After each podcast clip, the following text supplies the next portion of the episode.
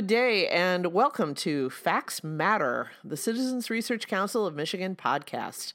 I'm Nancy Derringer, Communications Director for the Research Council, and in this podcast, we look at Michigan through a policy lens.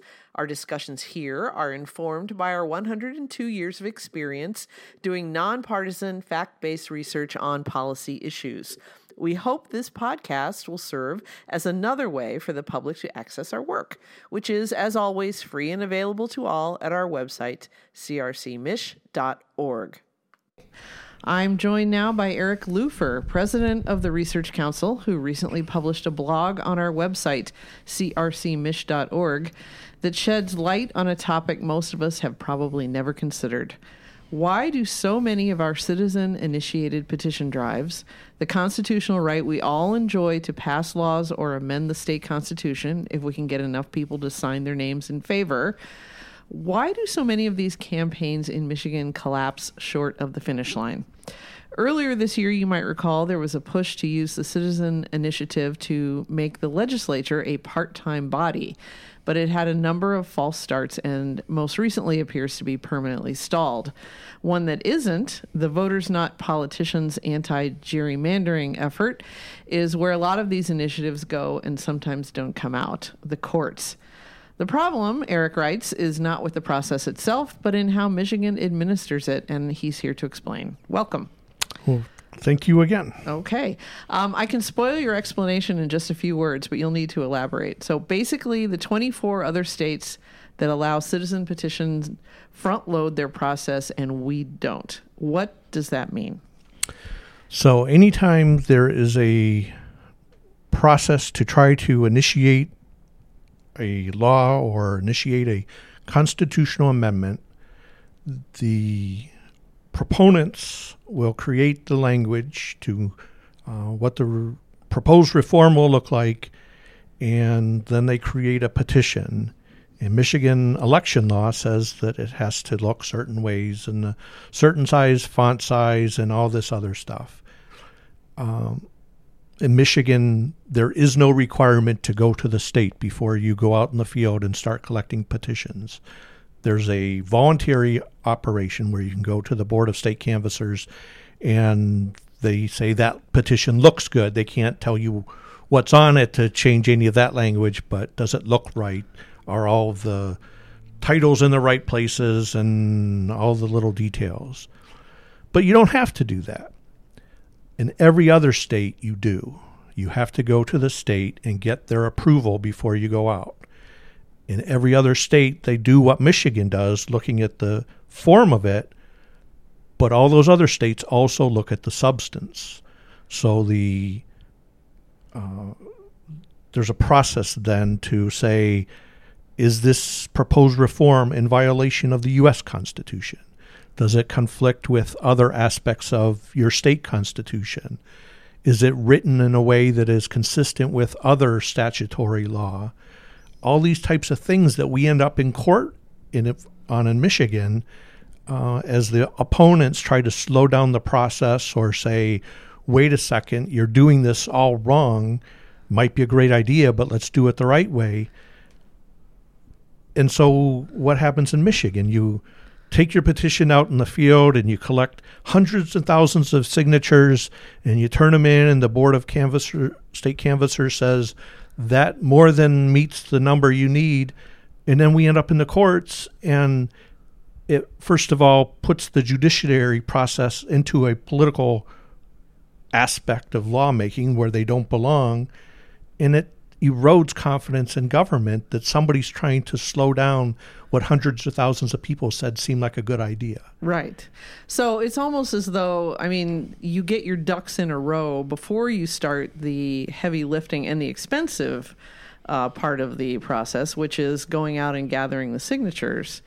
You get all that done ahead of time in other states, but in Michigan, there's a there's frequently a um, a nasty surprise waiting at the end of all of this because you didn't do it right. Right, and part of it is you know just think about how we make laws. For a typical law to be made, you uh, come up with a germ of an idea and introduce it to a legislator, or the, he or she thinks of it, and they take it to the Legislative Service Bureau. So you have a lawyer then listening to that idea and trying to craft it into law and asking questions. I'm not quite sure what you mean here. What do you mean you want to go the money to go for this or that? Did you, did you mean this fund, which is an existing fund in in the way Michigan does something? then it's introduced as as statutory, um, you know, a bill, and it goes to committee, and you have some people react to it, and you have interest groups come and say this is good or bad for whatever reason. So there's a lot of sunshine shown upon a regular bill as it's introduced or a proposed constitutional amendment. But when you do these petitions, you sit up around with a bunch of friends, like minded people, saying, Wouldn't it be great if? And they come up with the language and they put it onto a petition. And the first time anybody sees it to say, That doesn't seem like the best thing, or I don't know why you mean with that, is when it's actually out there as a petition for people to s- sign. So just putting more sunshine will lead to a better product. Whether you like the idea or not, have somebody react to it. Have somebody who either doesn't know or is opposed to it say you're you're doing it wrong for this reason. Right. And the and the process in other states is not I mean it doesn't um, put the kibosh on um, you know ideas that might be unpopular with the current political leadership in some other state. They're just saying you've written this part wrong and it won't pass muster with a judge, so rewrite it and then we go out and right. And so okay. so usually the feedback that the proponents get will be voluntary in nature. It might be the state attorney general looking at it and saying, "Here are the questions that we see on this." It might be the organized opponent saying, "We think this is a bad idea for these reasons, or we found these issues." So you, as the proponents, could either heed that advice and try to head off troubles, or plug ahead knowing that you're setting yourself up for legal issues down the road. But it's that process of putting sunshine on the product that you're trying to produce that will lead to a better product down the road. And you, you can think about what else we can do with that. In Michigan, we don't create a 100 word description of the issue until the very last step in the process, just before it shows up on the ballot. Well, why not do it at the very beginning and then everyone being asked to sign the petition can stop and read 100 words and get some idea more than the the ballot uh, circulator who's often doesn't even know what they're cl- exactly passing the petition for. Right. Um, the and, state and sometimes tell you something when they put it in your face that isn't entirely true. true. we've we've gone through that, and it's not good. Um, the state, a number of states create um, an elections information center online, so you can go and find out about the candidates, but also find out about the um, petitions that are being circulated, and you can do your homework ahead of time. If I'm confronted by somebody who says they want to end gerrymandering, what does the petition do? Right. You, so find out ahead of time. Not everyone's going to do their homework, but it, wouldn't it be great if you had a place to go and do your homework? If you could actually do that, right? So drawing on your much deeper um, knowledge of this than than mine.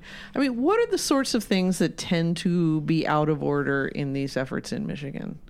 I mean, I talked uh, in the intro about what's going on with the part-time legislature, although we didn't get into a lot of detail. But what kinds of things do people get wrong when they launch well, one of these we, drives? We've seen a number of things. A couple, almost a decade ago now, there was something called Reform Michigan Government Now, where they tried to do so many things in a simple petition process that the courts came back and said, "You're proposing things that have to be done in a constitutional convention. You can't do that through a mandatory process. So, wouldn't it have been nice to do that before they collected all of the petitions? Um, and Craig wrote about that on our blog. I on our blog just a few weeks ago because right, that's that's part of the challenge of the anti gerrymandering. Right. Okay. Uh, we've had a petition a couple of years ago to expand casino gaming where they were using terms for different funds and and just concepts where you could as an everyday person sort of guess what they were hoping to do but it wasn't consistent with state law uh, to call it the Michigan Transportation Fund or or things like that. Um, so it was just going to beg legal question down the line. Uh, you know, if if that's what you meant, why didn't you say what you meant? Right. Uh, in a way that everyone would understand who deals with state government. Um, so sometimes it is grammatical. We've also have we now have two sections that are have the same number in our Constitution because they didn't go back and say, uh, you know, shouldn't this be Section 37 instead of our section second section 36 the other, the other 37 uh, so i mean sometimes it's as simple as that and sometimes it's very substantive things that could be identified before we go through this whole process. Okay. Um, in your blog, you wrote that of all the states with initiative and referendum, Michigan stands alone in the lack of meaningful review of proposal language and substance prior to petition circulation. But clearly these aren't just people passing around a petition that says, "Hey, hey kids, let's legalize marijuana." I mean, there's lawyers write these things, don't they?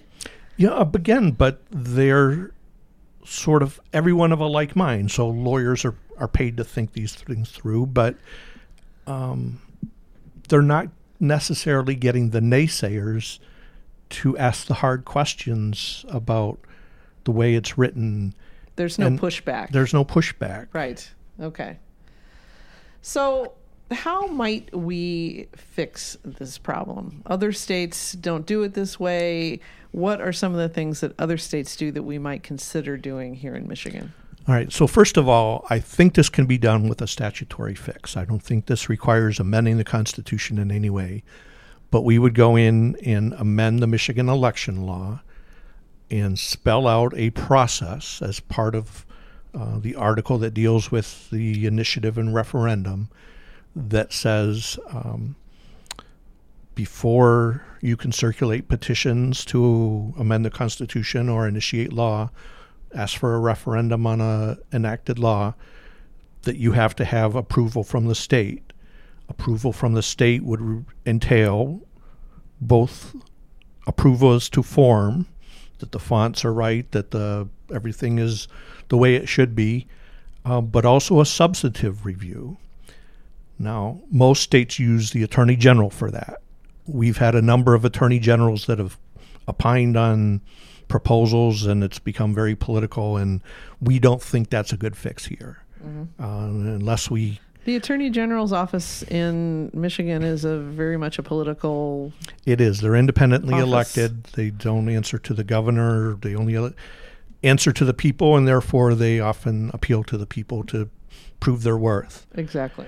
Um, so other states have um, Florida, for instance, has a process where you can um, get the state approval and begin the process and sort of sort of prove that you're a legitimate idea. Sometimes we get some wacky ideas and we don't want to bog down the system for every idea that comes along, but prove that you're a leg- legitimate idea that people are signing your petitions for and then they put brakes on it and they say, "Okay, let's go to the Florida Supreme Court and ask them do you see any problems with things that are written here? And the opponents can say, yeah, look at this section or that section or these words. Um, so there's a chance for for the opponents and the proponent to sort of weigh it out, but let's do it before it gets too far down the line. So they kind of wait to see if a uh, particular movement has any kind of legs, and then they kind of have a timeout in the middle of the of the petition of the signature gathering game and um, and and rule on it before the rest of yes, the yeah okay. that's exactly Got right. Uh, Louisiana, I think you said uses um, a nonprofit agency, not an agency, but a nonprofit organization very similar to the Research Council. Right, they're they're one of our sister organizations. The Citizens Research Council, for our 102 years, has always weighed in on these ballot questions to help people understand. We don't argue for them or against them, but we do a, an analysis of that. Ours, you know, consistent with the system, is done as you're preparing to vote. In, in Louisiana, they do it up front, and that analysis is available online. The state makes people aware of it. So um, there's some analysis and some sunshine shown on the proposal to say uh, we see these good things, these bad things, different things to think about. Um, many of the proposals we come across have financial consequences. In other states, they use what we have the House and Senate fiscal agencies.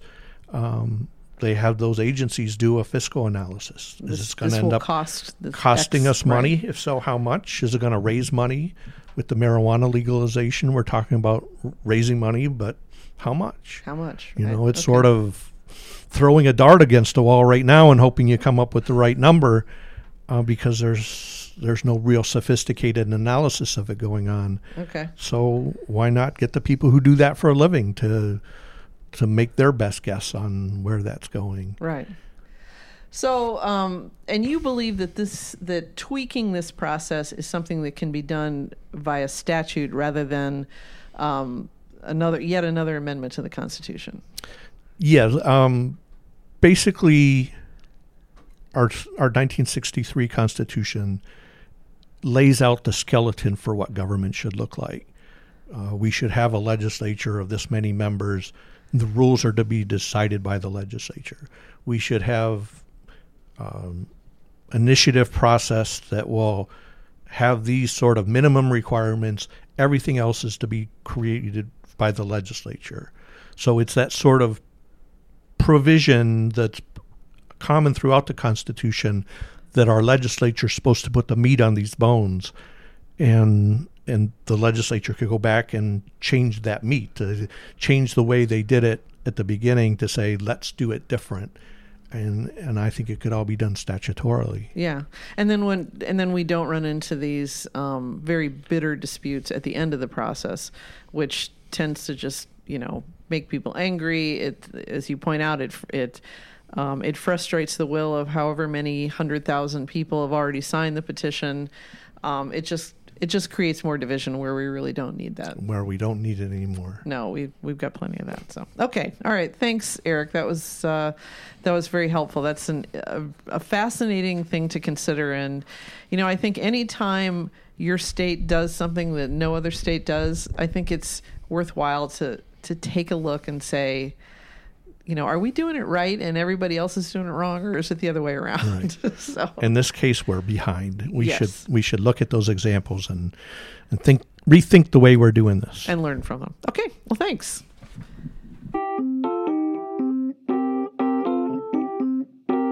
And that will do it for this edition of Facts Matter, the Citizens Research Council of Michigan podcast.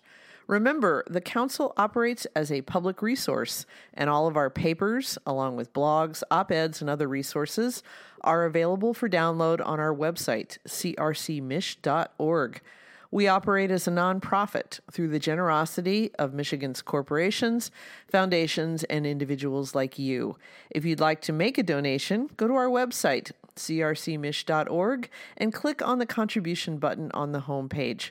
We also welcome feedback, which you can send via email to crcmich at crcmich.org. I'm Nancy Derringer. Until next time, I leave you with this observation by our founding president, Lent Upson. The right to criticize government is also an obligation to know what you're talking about. Thanks for listening.